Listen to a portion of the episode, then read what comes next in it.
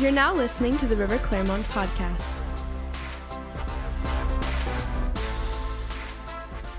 The title of my message is What Do You Identify As? Amen. What do you identify as? If you've got your Bible, turn with me to 1 Peter chapter 2, verse 9. I didn't get through my whole message in the in the 11 o'clock, or the 8:30 whatever service came before this. I'll see how we do this one. Man, I just feel I'm just buzzing with the Holy Ghost right now. Who's buzzing right now? God is so good. What do you identify as? 1 Peter chapter 2 verse 9 says, "But you are not like that, for you are a chosen people." Shout chosen. You're royal priest. Shout royal. You're a holy nation. There you go, you knew it. And God's very own possession. As a result, you can show others the goodness of God, for He called you out of the darkness into His marvelous light. Once you had no identity as a people, but now you are God's people. Once you received no mercy, but now you've received God's mercy. Amen. What do you identify as? Before you were saved, I uh, will assume most people in here are saved. If not, we'll give you an opportunity to receive Christ today. It's not complex, it's easy. Christ paid the way. But before you were born again, when you're born into this world, Scripture tells us that we are born with a sin nature. We become born in this world as slaves to a sin nature. You have no resistance to the enemy, you have no authority over the devil. He is basically the ruler of this present age. And so when you're born without Christ Jesus, you don't have weapons of warfare. You're not mighty through God. You don't have resistance. And in your mind, honestly, you can't decipher the difference between what is your thought, what would be the voice of the Lord, and what would be the enemy. So the enemy can use you to do wicked things. Lost people do evil things not because they're evil, but because they don't know righteousness. That's why I believe for a move of God in the LGBTQIA. What I think I said that, maybe not, but who cares? You should have stopped at four letters, you know what I'm saying? I believe that because I understand in this world there are three kinds of people. There are the righteous, those that have heard the gospel, received Jesus Christ, made a firm decision to live for God, uphold his values, and let the word of God be the foundation of their life. Those are the righteous that live by faith, the Bible says. But there are the lost.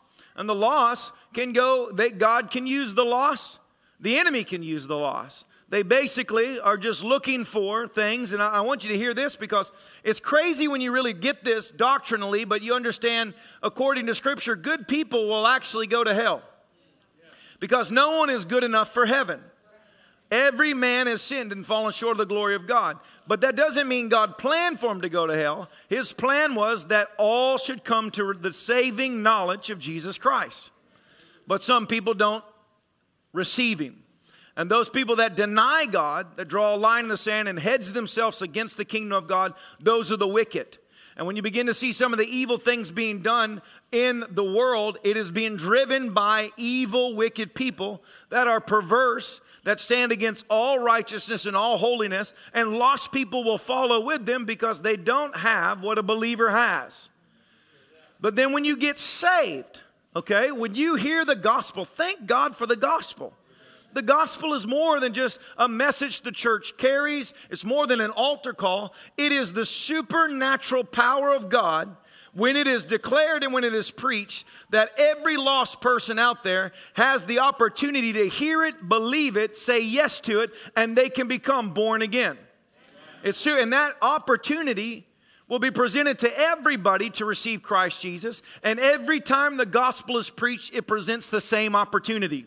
If you denied Christ six times, I'm not ready, I'm not ready, and you keep hearing the gospel every time it's preached, there's a fresh invitation to step up and say, Today I received the free gift of salvation. That's why it's important to preach the gospel. Amen. But once you get saved and you invite Christ in, the Bible says you become a new creation. The old has passed away. Behold, all things become new. You are a brand new creation. What you once were is not who you are. You're not even carrying over the stench of what you once were. You are literally, spiritually, physically an entirely different person, really. By the transforming power of God, you become a brand new creation. Now, that new creation is in the child of God. Uh, it is a child of God. It's in the family of God. It's a part of this chosen generation, this holy nation. But when you get born again, you also get born again as a baby, spiritually speaking. So we have received Christ. We're a new creation. The old is past, it no longer applies, but you're babies in the Lord. And a baby needs to be fed, nurtured to grow and disciple, be discipled to mature in the kingdom of God. If you don't believe this or don't understand this, read Ephesians chapter 4. You can write it down on your own time. Paul, writing to the Ephesians church, talks about it. Peter talks about growing from newborn babes into the, the milk of the word. And then Peter, Paul talks about the meat of the word, and he talks about the milk too. Spiritual maturity is growing past needing someone to feed you all the time to getting to the place where you're stirring up your own expectation, your own hunger, and your own strength to feed yourself. And as you feed yourself, you're feasting on the meat of the word. Amen. And as you feast on the meat of the word, the reality of God's kingdom, and you're growing and you're allowing yourself to be nurtured and developed by the spiritual world around you, then you can get into the depths of the spiritual realm, which Paul called the mysteries of God. Amen. Now, many people want to enter into the mysteries, the supernatural gifts, the power of God, the authority of God without getting the firm foundation of understanding who they are in Christ Jesus. So there are people without an identity that want to be recognized as something they have yet grown into. Are you with me right now? What do you identify as? As a child of God, you've got to begin to grab scripture and realize these as a newborn believer, there are there are truths concerning the new creation that we are in Christ Jesus. The first truth you've got to grab is the truth of forgiveness. As a child of God, when you gave your life to God, and every day from that moment, there is forgiveness available to you. God forgives you. Amen. You have been forgiven. Doesn't matter what sin you did before, there is no sin on this earth that is more powerful than the shed blood of Jesus Christ. You are forgiven. You are redeemed. You are released from it. Everything that you once were, everything you once thought, all the bad things you once did, every wicked thing the enemy had you be a part of is not in your identity. It's not in your history. It is removed because you are a new creation. You've been forgiven. Now, where we get raw, where we, we lose this is because when you first get saved, you actually believe this. You get saved, the first time you were saved, you came out, if you were like me, you came out of a world of alcohol, drugs, you know, everything reprobate living, just, just, just like the world does. And you meet God and you meet His love, and that love just shatters every wall in your heart. And you're just like a broken baby, just like, God, you're real. Your love is pure. And you just know. I mean, you can't encounter God and walk away and think that He holds anything against you. He's so good and so wonderful. It's like, man, I love you. I want to change for you. And you believe it. But then you grow and you're, you're serving the Lord, you're following the word, you're trying to go to church, you're trying to live righteous, but then you step on a Lego brick. and all your redeemed nature goes out the window or you waited, you didn't get food, you know what I'm saying? When you, when you haven't fed yourself and you can't control your mouth and the whole world's against you and you say things you shouldn't say to your spouse, not because she did anything, but because you're so hangry, you're blinded with rage. I've learned 16 years of marriage, when I'm hungry, I just get quiet. I don't even address anything because I don't want to say something I regret to my spouse that I love dearly just because I'm starving right now. You know what I'm saying? Feed me. So you just stay quiet and you're just like, I can't say anything nice, I don't say anything at all. that dangerous place where you're so hungry but you don't know what you're hungry for. You know what I'm saying? Nothing sounds good. You just need to shove the first thing you can into your face. Worst advice ever after last week of take care of your temple. Amen. Feed yourself. Or major things. I shared this at the first service. When I got saved, I got radically saved. And my aunt, who was like a second mom to me, and some of you have heard this, many have not. She was like a second mom to me. I spent a great deal of my childhood with her. Her kids were like my brother and my sister. I was at their house literally every week. And she got to a point of such depression, anxiety, and addiction that she threatened to kill herself over and over again. She tried to burn down my dad's barn, just, just a cry for attention. And the Lord spoke to me. I'd been radically saved maybe two months, you know what I'm saying? Not long. I'm not a spiritually mature person. I'm a little kid. But I felt the Holy Ghost say, This is a demon spirit, suicidal spirit. You need to take authority and cast it out of her. And so I'm like, I don't even know what that looks like. You know what I'm saying? So all I know is exorcist. So I'm thinking, get some, get some spray bottles, find a cross, and we're going to lock the door. We're going to get her set free. Amen. I really don't know anything. Uh, my upbringing has been horror films, poltergeists, and stuff like that. But I'm like, it's a demon spirit. I'm about to have a showdown at the OK Corral. But I had enough. Well, I, I thought I should actually ask someone a little more mature than me. So I asked someone that was mature in the Lord than me, and they told me, no, it's not a demon spirit. You can't cast it out. Don't worry about it. You just got to love her, do your best, everything like that, and the Lord can do a work. So I didn't do anything. I went on to Bible school, and I grow exponentially in Bible school. You know, one year at Bible college is like being thrown into the SWAT team. I mean, it was like you will either swim through the night or you will drown. That was Bible college. So it was like an immersion to, to grow you. And I go back home, and of course, there she is, still, still threatening to take her life, still miserable. And I have a moment with her at her house. I went to visit her in the month of June uh, over the summer, and I felt the Holy Spirit say once more, Cast the devil out. This is your opportunity. Take authority over the Spirit and tell it to leave and you have that authority. And I didn't listen. I listened to the flesh. It was like, no, that's awkward. What if there's not a spirit? Then you're just screaming at her, and then it's weird. And all that stuff that comes at us, every time you try and move in the supernatural, the natural mind always tells you, wait, what if there's not a supernatural move? Then you look like a fool. Well, rather look like a fool than live with the consequences of not stepping out. And I'm leading with this, but ultimately I didn't do it. And a couple weeks went by, and on Father's Day, she actually took her life. And so my dad, it was his baby sister, was the one that found her. He went to check on her. And if you've not heard the story, I showed up there. It's Father's Day, Sunday morning. I'm home from Bible school. The gun is on her chest. She actually used a, a, a pistol. And I just went livid. I mean, I grabbed the gun and I slung the gun. You're not supposed to do that but I wasn't thinking in my right mind. And I grabbed her body, and it was already stiff, so I'm not certain when she'd done it, and cold, but I just began to shake her violently. And I'm talking commanding life, heart beat, blood, blood flow, life in Jesus' name, life in Jesus' name, life. I mean, I was shaking her. I mean, it was probably a terrifying sight because when I came out of the, the really intense rage that I had, of everything, just so feeling powerless and just upset, you know, everything crashing down, all the emotions that come with that.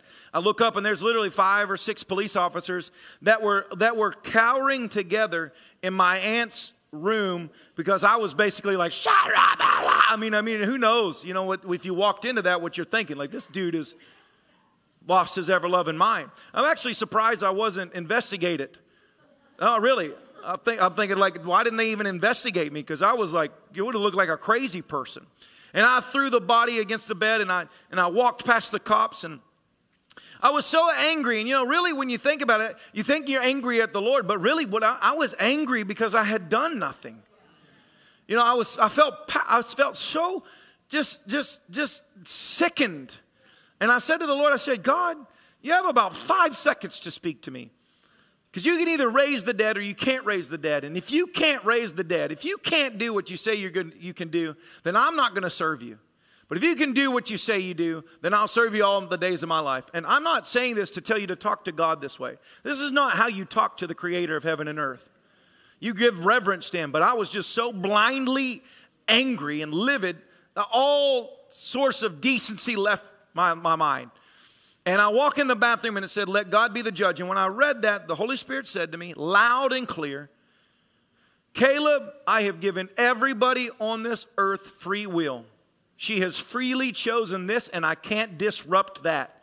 But if you ever come across anybody taken off of this earth, not of their own free will, I will bring them back for you. So I said, All right, God, I'll take that deal. And it, it, it calmed me. But then I went back to Bible school. And when I went back to Bible school, I was the, a shell of a person. Typically, I'm a happy person. I was not happy. I was oppressed. I was depressed. I felt like God had abandoned me. I felt like Saul. I had ruined it all. The hand of the Lord is not on my life. It's a joke. I missed my opportunity. The Holy Spirit spoke to me. He's told me multiple times. I denied Christ every time. I am like Paul uh, or Peter. I'm like Saul. I'm like the loser of Loserville. I mean, it wore on me to where I walked around hunched over, had no faith, no joy, no excitement, no expectation of anything good because I was bound up with shame and guilt. And it wasn't until a moment by the Holy Ghost when my youth pastor at the time, I was leading, I was a youth leader, but I did the audio, so I'm at the soundboard, and he gets up and he doesn't know anything because you, you don't go tell people that you went through this because of the shame. You don't even want to talk about it. And by the Holy Spirit, we must have been several months into the school year. He gets up and in the matter of transferring the, uh, the transition from worship, I mean, he calls me out, and he just by the Holy Ghost Man, the Lord showed me you're dealing with this, you're dealing with your shame, the guilt. God wants you to know that it is not your fault, that this is the decision of the other person. Right now, the blessing of the Lord is still upon your life. He has not removed his hand over you. The anointing is still upon your life. And I'm just sitting there just weeping because that's what you feel.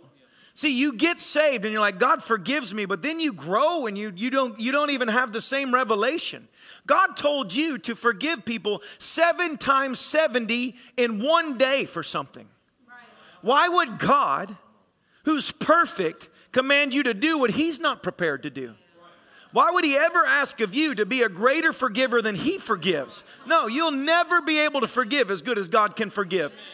It was like in that moment you realize, yes, God gave you an opportunity. He gave you an opportunity. But just because you squandered the opportunity did not squander His love, did not make His hand withdraw from your life. For the blessings and the anointing of the Lord, the gifts and callings of God are beyond or without repentance. His love for you remains steadfast. As a child of God, you have got to grab this and realize I am forgiven. The devil can mock me. He can throw things at me. I can screw up. And I'm not saying go out and do what you want to do. I'm saying the reality is I've lived long enough in ministry and watched the people God uses. These are not people that fart roses. And sorry for the expression. I want you to hear that. God uses knit and gritty people with real problems but that just stand steadfast, locked in. I'm going to do something for God. I'm going to do something for God. Yeah, I screwed up, but devil, I'm never doing that again. I throw myself at the mercy seat of God, and His hand will sustain me. My story does not end in defeat. My story ends in victory, for that's the price that He paid for me. I walk in that. Sometimes it takes faith. Sometimes it takes just stirring that up. Sometimes it takes revival to come and the glory of God to saturate you, to break those things off, to reignite within you that moment of life changing grace that came upon you. But you are forgiven. And on top of that, if you're forgiven, you're not supposed to go around bearing grudges on everybody that's ever done you wrong. You're not supposed to come and get offended at everything that happens. I can't believe they said that. I can't believe they did that. I can't believe they looked at me that way. They didn't look at you that way, they were looking past you. Seriously. But you get to this place, you've got to forgive. And sometimes that takes faith too. Just as it takes faith to receive forgiveness, it takes faith to give forgiveness. And you just got to be, Lord, I forgive them. I forgive him, I forgive him, I forgive him, I forgive him, I forgive him, I forgive him, I forgive him, I forgive him, I forgive him, I release him, I release him, I release him, I release him, I release him, I release him, I release him, I bless him, I bless him, I bless him, I bless him, I bless him, I bless him, I bless him. Lord, bless their socks off. Let the whoo, let the windows of heaven rain down upon their life. And you've got to do that. Else you walk around a shell of a person. No victory in your life, even though you're supposed to have victory. I'm a new creation, but I'm actually defeated because I'm still held captive from something I did or something someone else did. No, that's not the that that's a new creation. This is a truth of the new creation. You're forgiven and you forgive. Come on, somebody. So I don't know if there's guilt in your life, whatever it is you did wrong. I meet so many people the, divorce, God will never use me. I went through divorce. Most of the people, if you look at some of the giants in the kingdom of God that God is using right now, have gone through divorce. So, yeah, your denomination might write you off, but the King of Glory, the one that the anointing comes from, didn't write you off. Oh, but I'm a woman. I'm a single woman. Oh, oh, that, that eliminates you. So maybe some Yahoo head that has a problem with ladies will tell you that God can't use you. But let me tell you, the anointing of God still flows through a powerful single woman just as it did through a man with 18 kids. Amen. God's not a respecter of persons. You got to get to the I believe it. I believe God is on my side. That's what the devil wants to do is to convince you God's not on your side.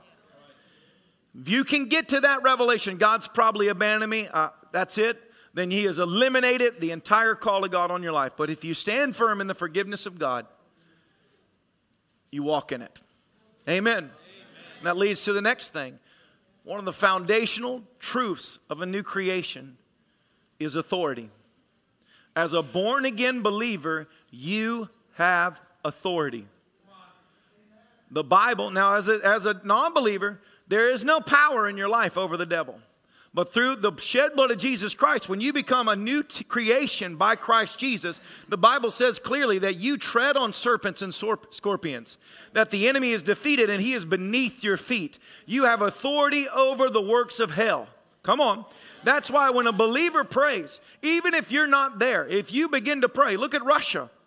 Russia's having civil war. It's not civil war against the war with the Ukraine. It's people coming to bombard Moscow to try and take control of the government because more wicked people want power for nuclear weapons to break out all hell. It's demonically driven.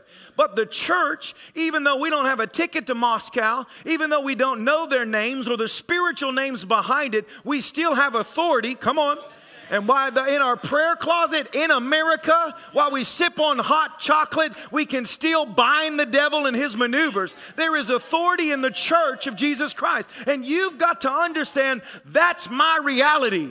I have authority. When I pray, I'm not throwing a dart hoping to hit a target. I'm not gambling. I'm not playing 30% odds. I am binding the devil, and the devil has to respect the authority upon my life because I am not what I once was. I'm a child of the Holy Ghost. And when I pray, chains bind demonic entities. Hearts get transformed. When I plead the blood, devil, you can't touch that person. Let me tell you right now. If I plead the blood on you, you might not want to know God, but you ain't going to run away from God because I've done claimed you, snared you up like a bolo from God. I'm trying to get away. But someone pled the blood. How many people are in here because somebody pled the blood? Come on, somebody. Say, well, I hope it works. I hope it sticks. This isn't a gamble. Man, God, I hope I catch you at a good time. There's authority in you. In you. You can literally stop the enemy in his tracks. When you take authority, the enemy has to yield to you. He is beneath your feet. Come on, somebody. Whose feet? your feet. Why? Because I'm a new creation through Christ Jesus. Come on. I have been made a joint heir with Christ Jesus. I am seated in heavenly places at the throne room of God. When I pray, I pray from the place that God says I am. I am a chosen generation and a royal priesthood and a holy nation, God's own chosen people. And when I pray and when I bind, something happens. Oh, when I pray and I say angels go forth, you don't see it, but I see it by the Spirit. There are nine foot, ten foot warring angels set apart in armor going forth into this world. And when I loose them, you better watch out, hell, because I'm coming and heaven's coming with me. When I pray, I get results. When I speak, something happens. When I stir myself to action, heaven comes with me. There's authority. It's authority. You, who do you identify as? You identify as a child of God. That's who you are. That's what He purchased for you. Not so you would walk around scared of the enemy, but so you would walk around causing the enemy havoc everywhere you go. Amen, somebody. When you show up, something changes. You buy a house, I don't care if 18 witches sacrifice seven people in the place, bleeding demonic agendas on that house. The moment you step in, there's a new sheriff in town. And this house is blessed to the Lord. And the peace of God's in it, and the favor of God's in it, and health, and, and, and, and healing, and glory, and, and everything of God rests in this place. And everything demonic took off the moment you step foot on the premises. Come on, somebody. Vacate the premises, hell, for you have no access to what God has given me. Everywhere the sole of my foot treads, God gives it unto me. Amen. Amen. Amen. Don't care. The people get in this whole agenda. Well, you got to watch out. What did the devil do? The devil got defeated. That's what he did. The devil messed up when he tried to take out Christ Jesus on Calvary's hill. And Colossians says God made a public spectacle of him that day, defeating him once and for all, and that God leads us into all triumph. I don't hope I win, I always win because Christ Jesus is on my side. Hey, somebody. There's authority. You've been given God's name. His name. That name that has been elevated above every name has been given unto every single one of you. And in that name, every knee, every knee will bow and every devil of hell will flee the premises. Thank you, Jesus. We stop the devil. We stop the devil. There might be a plan to tear down America. There might have been a plan, 2020, to kill millions and millions of people and to shut the church forever. But guess what? It backfired and it failed. And you may be regrouping in Washington, D.C., or wherever you demonic agendas assemble yourselves, play, making a plan uh, to take out the church. But let me tell you something Christ Jesus said it, and it's our eternal truth that the gates of hell will not prevail against the church of Jesus Christ as long as the church remains, you may see us as a bunch of scattered, hippie looking, yuppie weirdos. Oh, it's those Jesus Bible toting, tongue talking, strange people. But guess what? Hell does not see us that way. Hell sees us as the arsenal and the army that always wins. Come on now. When we march on the premises, they know just pack up your bags and get out of here because this one's over with, boys. We met a, we met a guy years ago, I don't even remember where we were, that he, he said to us, and I don't put much stock in this stuff, but he said he literally consciously worshiped Satan, was a follower of Satan because he was seeking after supernatural power and got into this whole group of people that would astral project themselves. The Bible talks about that, even it's in scripture where Solomon would do it. Leave his body and spiritually travel, and they would go over neighborhoods and they would place curses on neighborhoods. And so there is a demonic world that exists. And he said, but this guy said this. He said, the reason why I serve the Lord is because when I would do that, if we were flying in the spirit trying to curse neighborhoods, if there was one family in the neighborhood that would pray and cover that neighborhood, there is no curse that we could ever allow to stick in that neighborhood. He said, The more I did it, the more I began to realize how come I thought that I was doing this for power, but one person praying in a neighborhood covers the entire neighborhood. I don't know if that's true, that's what he said, but I can tell you this I know it's true by the word of God. That if you take territory and you walk in that neighborhood and say, My if I live here, if my house is here, this neighborhood will be blessed. Come on. No, no child kidnapper will walk our streets. The angels of God will make their van break down seven blocks away in Jesus' mighty name. No, no murdering spirit. You got to stir this up. Am I, am I hitting you? You all right with me? It's authority. Jesus said it in Matthew 28. I have given all authority in heaven. I have been given all authority in heaven and on earth. Therefore, go and make disciples of all nations. Baptize them in the name of the Father, the Son, and the Holy Spirit, and teach these new disciples to obey all the commands I have given you. And be sure of this I am with you always, even to the end of the age. And I'm closing with this. You have authority. You have authority. When you pray, and I'm not trying to negate it, but I, I, I want to tell you this. I believe in, in gathering with, with people to pray. But until you actually pray it yourself, stop trying to find someone else to pray it for you. You step up and you just find someone to agree with what you're already declaring, and something changes at that moment. It's when it's uttered from your mouth and say, No, this is what's going to happen. Then someone agrees with you, guess what? Something just was released. In closing with this, a, an absolute truth of the new creation is eternity.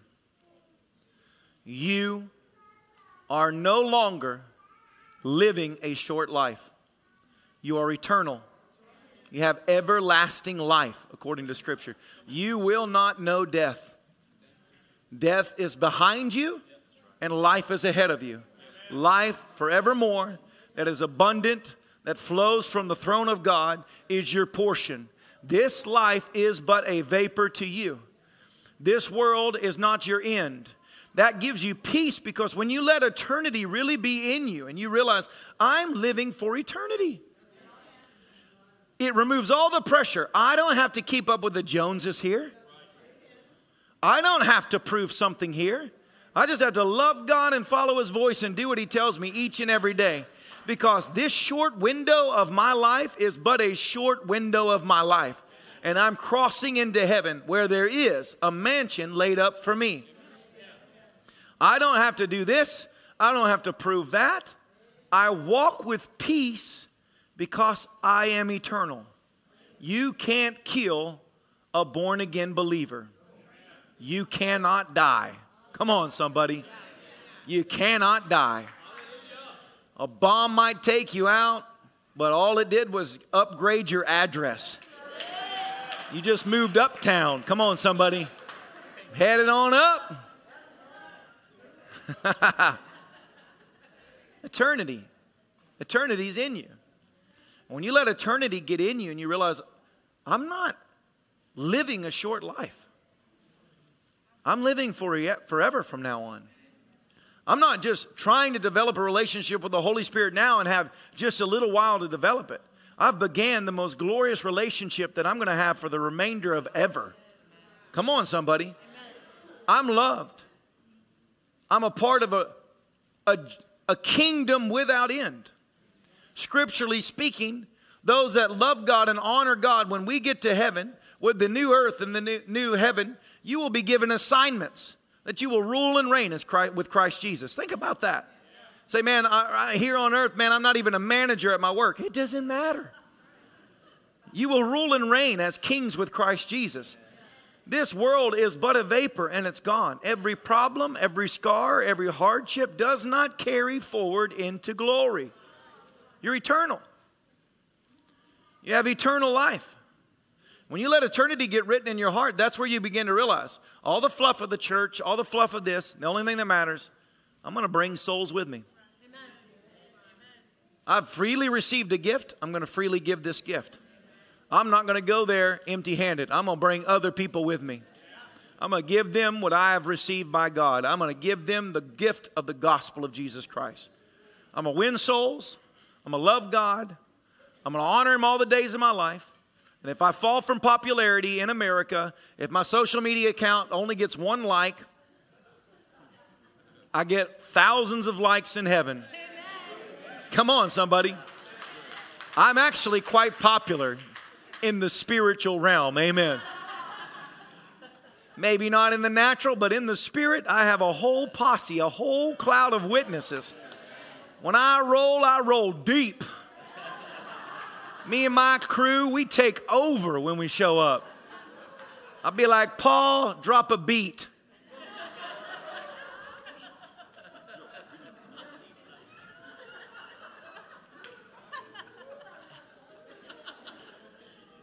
You're eternal. You're not going to die. There's nothing to be afraid of. There's no defeat ahead of you. There's nothing the enemy can take from you. There's nothing this world can do to you. Doesn't matter. I am a child of God. My residence is now heaven. I am a heavican. Amen. A citizen of heaven, and I am an ambassador of Christ Jesus and heaven here on this earth. So I'm in this world, but I am not of this world. I am of another world, and that world is the only world that really matters. Every head bowed and every eye closed. Huh?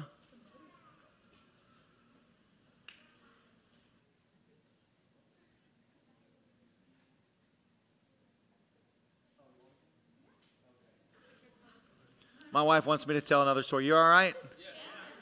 So, the Lord had told me if I if you ever come across someone that was taken off this earth, not of their own free will, I'll bring them back for you.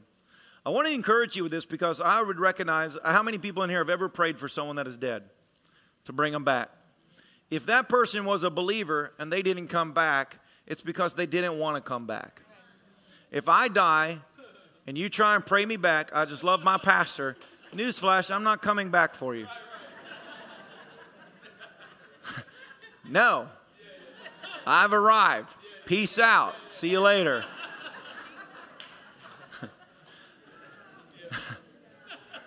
Catch you on the flip side, bro. I'm not coming back from heaven to earth. I'm not downgrading myself. I've arrived. Thank you, Jesus, I've arrived. There's no sadness there. But, so after my aunt took her life, I went back to Bible school. And I was in Bible school. How many people have heard this story of the, of the man from the motorcycle? A couple of you people. Okay, not many. I came back from my second year of Bible school, and I was in Nashville, Tennessee. And I was leaving church, and I was actually a little bit late. Most of the church had left. I was helping in the serve team or whatever. So I was leaving, and there was maybe three or four of us left at church that day. And our church was up against Hickory Hollow Mall in Nashville, Tennessee, which is a very busy mall. And as I walk out the front door of our church, instantly, right in front of me, there was a head on collision between a motorcycle and a Chevy Blazer. And it was loud. I mean, bow. And the bike just went sliding down the road, flipping. The body just laid on the road. The Chevy Blazer pulled to halt, came to a halt. And I was the first person at the scene of the accident. And I ran out there, horrified by what I'd seen. And you know, there's a man lying in the road lifeless. The, the motorcycle's a good 30 yards away. The Chevy Blazer guy was opening the door, just, I mean, white face, just, just horrified looking. He was riding with other motorcycles and they were circling back around and coming to check on their friend. I was the first person on the scene of the accident. He has a helmet on. He's lying there lifeless on his back and blood just, just flowing out of his jacket, pouring onto the road right there. And I, I bent down and I took the visor and I lifted the visor up. And I could see his eyes. They were actually open, but they were rolled back, just the whites of his eyes. He was just lying there lifeless in the road. Wasn't breathing, totally just lifeless. And the first thought I had was, I wish I had left church earlier today because I really don't want to be here right now. So I knelt down and I put my hand on his shoulder and on basically his stomach and I was squatting. I had to spread my legs to squat so the blood wasn't I wasn't standing in the blood by his sleeve and I had no words to pray. I literally prayed in tongues because I could not even think at this time what to say. And I'm just praying in the Holy Ghost. And as I prayed in the Holy Ghost, Two other people from my church came forward. One was the pastor's daughter. She ran and she was basically at waist level across from me. And she put her hand on his, on his waist. And another guy grabbed his feet. And we were praying. There was three of us praying. And we were basically all praying in tongues. And a fourth friend of mine that went to Bible school with me, I, I saw him as, as he's in the, in the distance, and he actually stands up on the back of a pickup truck because now a great crowd of people were around us because it's a busy mall. It's like going to the mall in Millenia. There was just people everywhere. And he stands in the back of this thing and he says, Right now, if you were to die today, do you know for sure, beyond a shadow of a doubt, that you would go to heaven? And he said, The gift of God is eternal life through Jesus Christ. That anyone that would call upon his name would be given that gift, and that gift is available today. If you would like to receive that gift that God has for you, I want you to pray this with your heart and your lips out loud. Say, Dear Lord Jesus, and now a whole crowd of people, even all the people, the motorcycle guys standing just off from us, are just like, Jesus, come into my heart, wash me, cleanse me, set me free. You are my Lord. You're my Savior. I give you my life today. And as they're praying, they pray through the whole prayer of salvation. And I'm still praying, and I'm still praying, and suddenly this man's chest goes, and he took a deep breath, and I was like, oh, rabba, rabba, la. Yeah. Yeah. I went from wishing I wasn't there to God's man of faith and power. That's why you can't trust your mind. Because at that moment, I was like, Of course I'm here. I was the man for the job. In actual fact, I did remember at that point. As I'm praying, I remembered a year back when the, the Lord said, I will bring them back for you. And now I was praying fervently. And I mean, I was like, you know, still not praying in English, but I mean, every now and then, life, breathe, life, breathe. And suddenly his eyes slowly, the more we pray, they turn until he's looking at me and he's making eye contact with me. Still got his helmet on, and I'm like, bro, tell me what's happening. What's happening in your body? And he just looks like a deer in headlights. He's like, I mean, his head kind of moving and like, you know, wanting to say something, but I'm like, what's happening? What's happening? But I haven't even, you know, given him a chance to tell me what's happening because I'm too excited. And at that time, the ambulance shows up and they all come through the crowd. They bust through and they tell us to back up, give him room. And they slowly slide off his helmet. Then they cut off his jacket. Then they cut off his t shirt. There's blood everywhere in the road, but this man stood up and there wasn't a scratch anywhere on his body. To the, to the glory of God. It's true. God raises people. Come on, somebody. And on that note, he came to our church the next Sunday with his mom. He was not serving the Lord, he was running from God, but his mom had pled the blood of Jesus upon him and said, You will not take my son. He will know you, he will serve you. And that man testified crying, saying, He will slipped out of this earth. Everything went dark, fear hit him and he said, Suddenly a light started to shine. He says, I just went towards the light. And as I went towards the light, I could see again. I was laying on the road. I didn't know what was happening. I felt nothing in my body. And he said, By the time I stood up, he said, I was dazed and confused. I barely remembered what happened. But I saw everything. My whole friends blown away by it. God supernaturally brought that man back. Why? Not, it was not written in a paper. It didn't make my ministry famous. My name didn't go down as the guy that raised the dead. It was not even broadcast anywhere. God did that because that woman pled the blood of Jesus and said, You're not going to have my son, devil. And because God is not willing that any should perish, but all would come to the saving knowledge of Christ Jesus. Thanks for listening to River Clermont's podcast. We pray you were greatly blessed by this message. You'd like to keep up to date with what's happening at the River Clermont Church, visit us at riverclermont.com.